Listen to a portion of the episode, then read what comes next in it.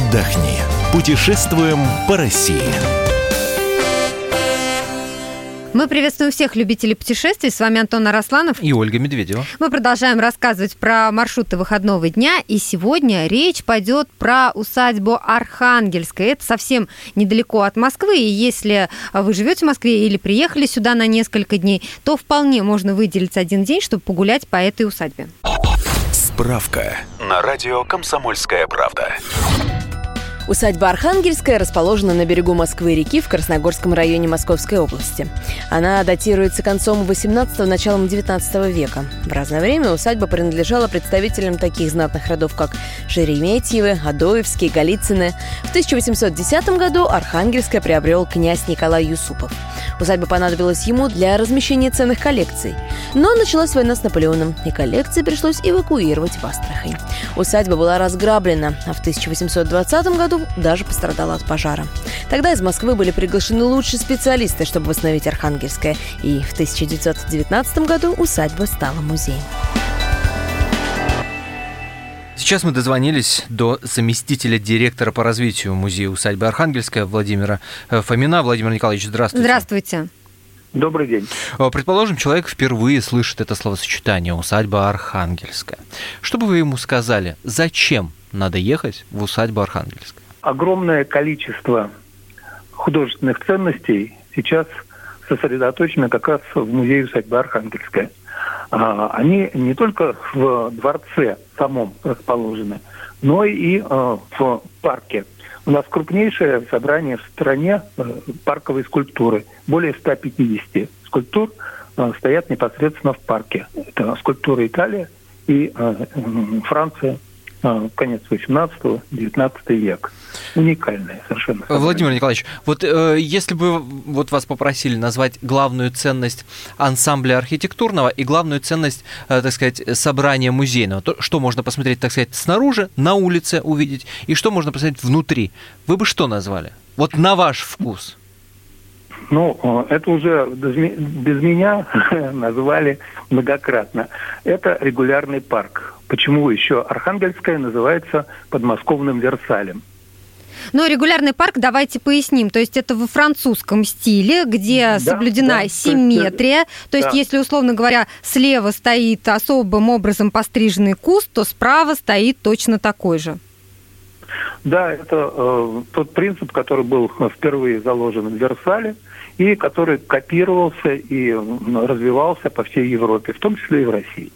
Ну, Владимир Николаевич, давайте отметим, что Юсупов, он был такой эстет, и в главном дворце висят действительно подлинники. Дело в том, что Николай Борисович Юсупов был знаком с огромным количеством исторических личностей, принимал в исторических событиях самое непосредственное участие, короновал трех императоров, участвовал в переговорах э, с Наполеоном, ну, масса всяких событий, которые э, конец 18-го, начало 19 века м, были связаны с его именем. Кстати говоря, мы ему обязаны фактически созданием Эрмитажа, потому что большую часть произведений э, были куплены как раз при по- помощи Юсупова и прибыли в Санкт-Петербург и образовали основную часть коллекции. Ну, мы же прекрасно понимаем, что большая часть э, да, народу, который приезжает там в подобные места, э, не всегда стремится взять экскурсию, попасть внутрь и посмотреть, а что же там внутри этого дворца. Да? Многим достаточно просто прогуляться по красивому парку, сделать классные э, там семейные фотографии. Для того, чтобы все-таки людей простимулировать взять экскурсию, вот скажите, вот что можно внутри увидеть такого, что вот прям, что аж волосы дыбом стали? То, что мы видим э, сейчас в залах парадных дворца, это то, что видели пять императоров. э, Отто Бисмарк, который был послом э, в Российской империи. Мгм. Это видел Александр Сергеевич Пушкин. Кстати, Пушкин впервые приехал в Архангельское в 1827 году и был сильно впечатлен. А через два года написал свое послание к вельможе.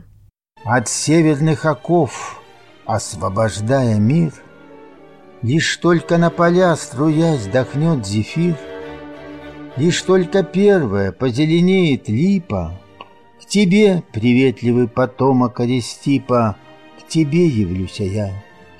Увижу сей дворец, Где циркуль зодчего, палитра и резец Ученой прихоти твоей повиновались, и вдохновенные в волшебстве состязались.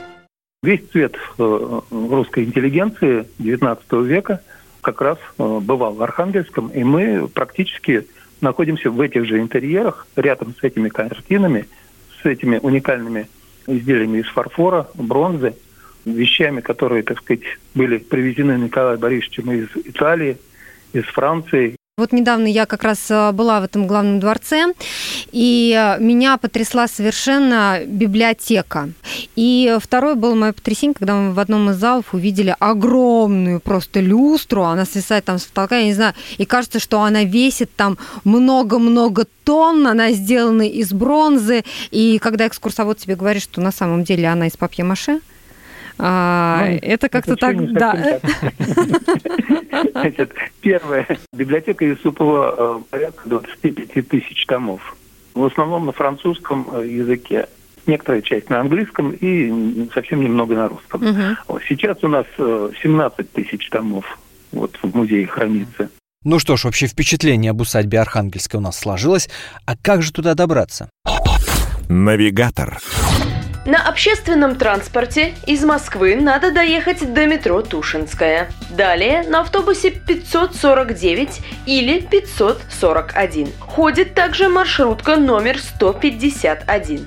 Из Красногорска ходят автобусы номер 520 и 824. На машине нужно проехать по Новорижскому шоссе. Затем на развязке в трех километрах от МКАД повернуть на Ильинскую трассу и ехать в сторону Ильинского еще примерно 3 километра. Вход в парк для взрослого стоит 150 рублей. За самостоятельный осмотр Большого дворца вы заплатите 250 рублей – в составе организованной группы с экскурсоводом 300 рублей. Группа формируется на месте. Маршрут построен. Я напомню, что в течение программы с нами был на связи Владимир Фомин, заместитель директора по развитию музея усадьбы Архангельской. Спасибо вам большое. Ну а мы с вами прощаемся. Антон Арасланов и Ольга Медведева.